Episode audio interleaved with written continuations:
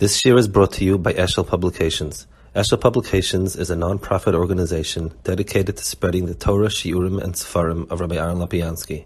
For sponsorships or more information, visit eshelpublications.com. Something that we should take away, and um, whatever way we become better means we've been impacted. And, and uh, in a sense, that's a continuation of who she was, what she was. The Gemara uses a phrase in two places, and those two places are very, very different. And trying to get a sense of the two aspects of the same idea, I think will give us a very big picture about one of the core um, vital um, necessities for life. The Gemara says that Eov, who suffered so much, it says that the only thing that he had going for him that kept him alive were his friends. And the Gemara uses a phrase, O chavrusa ki chavrei Eov. Either a person lives with friends like Eov's friends, or misusa, or a person cannot exist. If you think about it, his friends came when he was suffering so much. Whatever words they offered um, didn't help. Not only did they help, but when God finally appeared, he said, You were wrong. You, the answer you gave to Eov about suffering is not right. So what did they do? What was the point of it? It's one thing if they would come and set everything right, help him in some way, at least help him understand the situation. We'd understand the, the, the critical necessity for these friends. But they didn't. It says, even when they came, it says they came Loders Rosh to shake their heads with him. Not to offer words of explanation, not offer words of understanding, but to shake their heads along. So what was their role exactly? And the answer is that just like physically, carrying a package, the heavier it is, the harder it is. When someone helps me carry it, I'm holding one side, he's the other side. It, it makes it bearable, makes it easier. Emotionally, when I feel that someone else is shouldering part of it, not that he's doing anything, not that he's ameliorating it in any way specifically, but he's there with me, then it also is something that a person um, feels he's able to carry a lot more when two people are carrying it, or more people are carrying it. They came, when you shake your head, means you're with the person. And obviously it's not perfunctory, it's not just shaking the head just to be yotze, but it, it, when you hear something that um, moves you, you, you, there's a body language that comes with it. And for them to have come with him to be there so that they can absorb some of his angst, some of his suffering, some of his emotional and mental suffering was the reason why he was able to.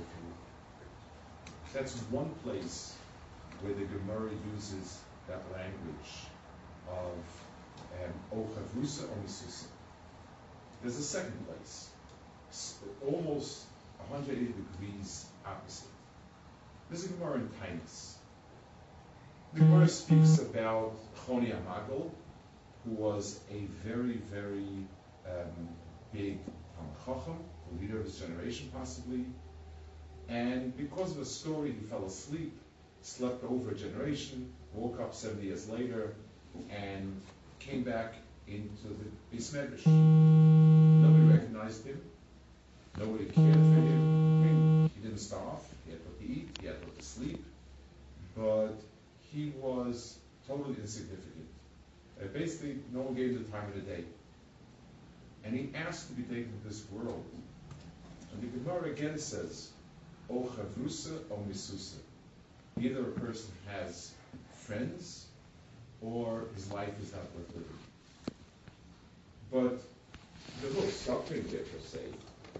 What exactly um, was it?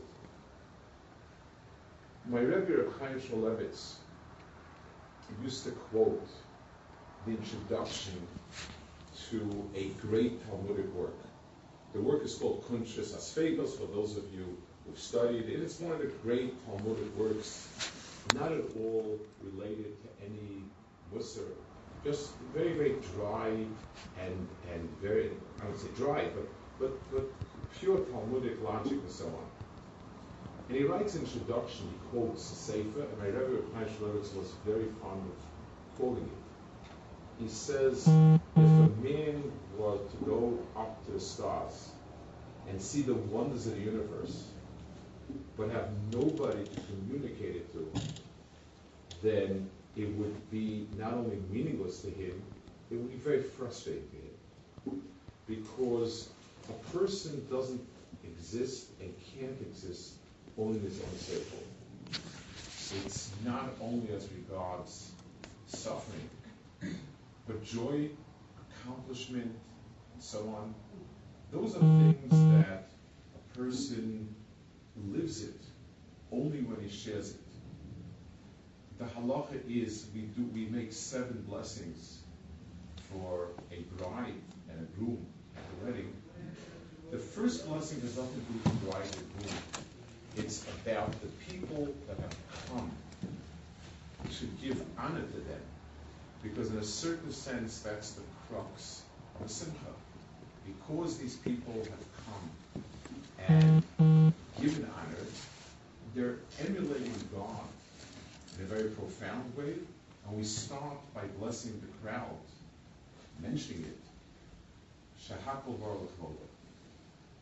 So we see both ends of it. When HaKadosh Baruch Hu said, Lo tov lios adam levado, a person cannot exist alone. It meant it both for times of difficulty and for times when a person wants to realize himself. When a person has accomplished, when a person has experienced positively, a person needs to have somebody to share it with, or else he cannot survive, cannot exist. Um, I'm thinking a little bit about what would be fitting things to do to commemorate um, and to bring a zchus to life of someone who suffered so deeply. I couldn't think of something so much in line with what I understood were the person's qualities sufferings.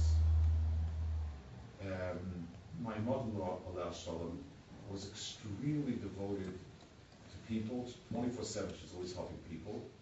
And the areas specifically most strongly involved were medical referrals. So there's this person who had some issue, and she called a few times. My mother in law tried a few different specialists and approaches, you know, etc.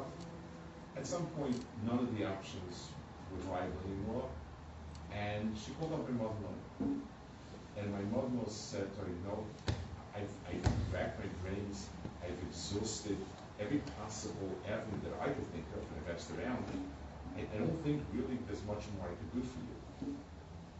And the woman answered and said, you know, Rabbi Finkel, there are so many gemachs today gemach of an ear is also a very important gemach. Listening to me, um, just because I, I, don't have who I can speak to, is in itself a, a tremendous blessing.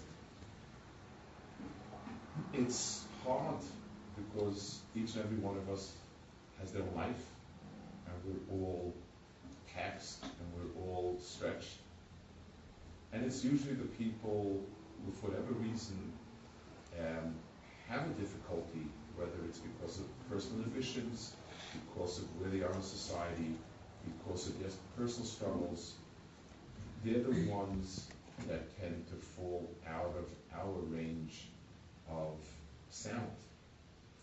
Um, understanding um, the Rav by us shul says, you know, people pride themselves on hachnosas orchim. We tend to invite the people whose company we enjoy. So when I invite somebody who I would mutually enjoy, and that's wonderful.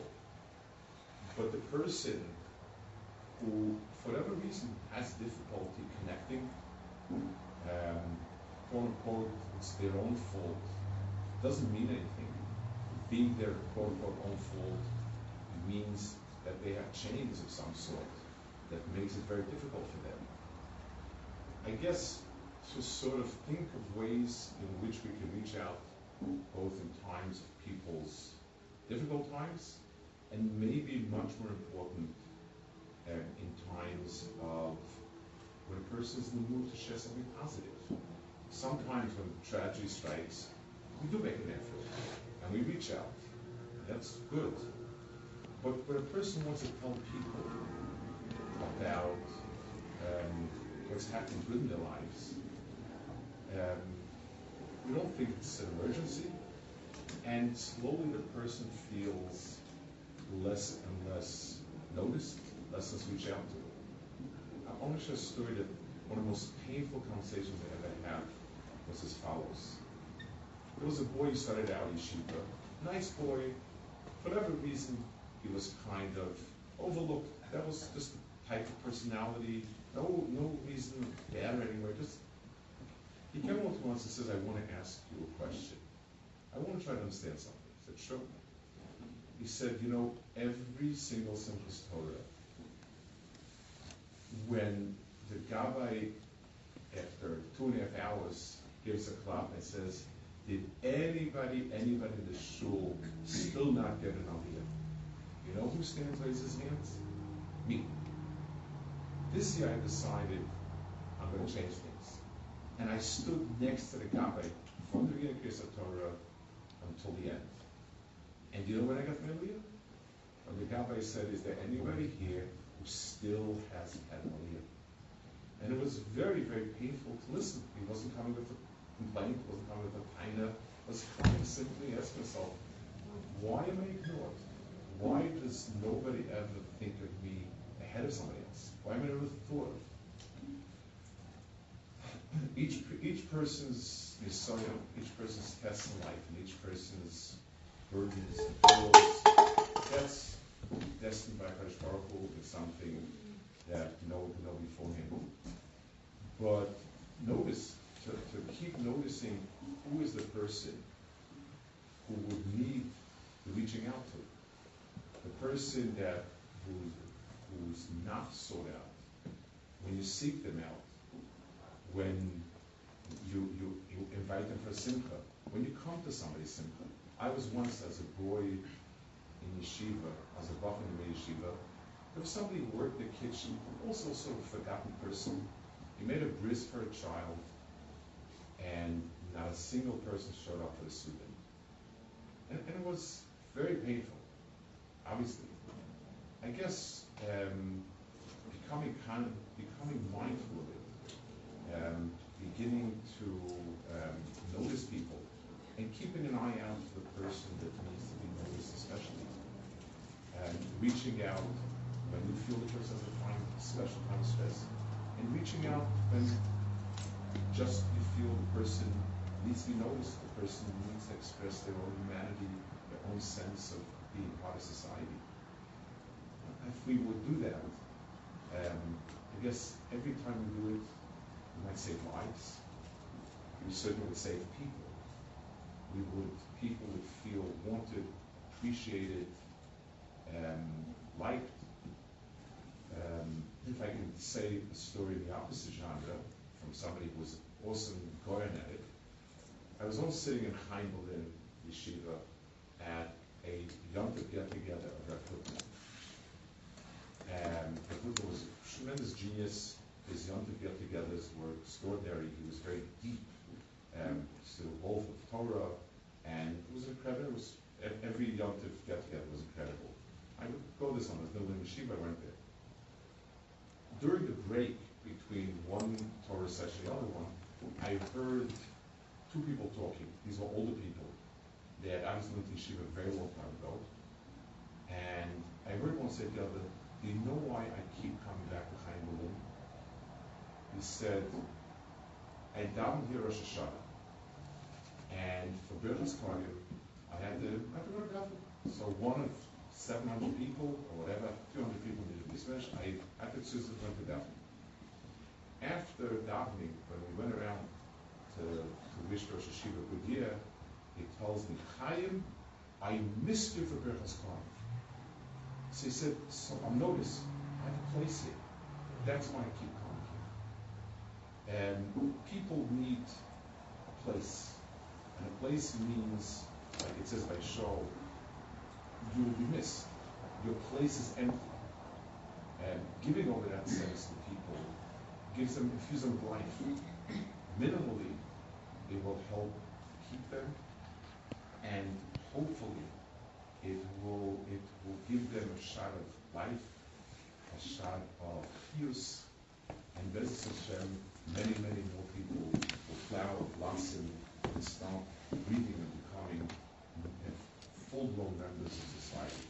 Yehi Dvarim Elu Yehu Nishmas Kayla Rochel Kayla Rochel Benot, Pas. Pas Noah. Now, now a chizuk in it should be should be supposed to be Nishmas.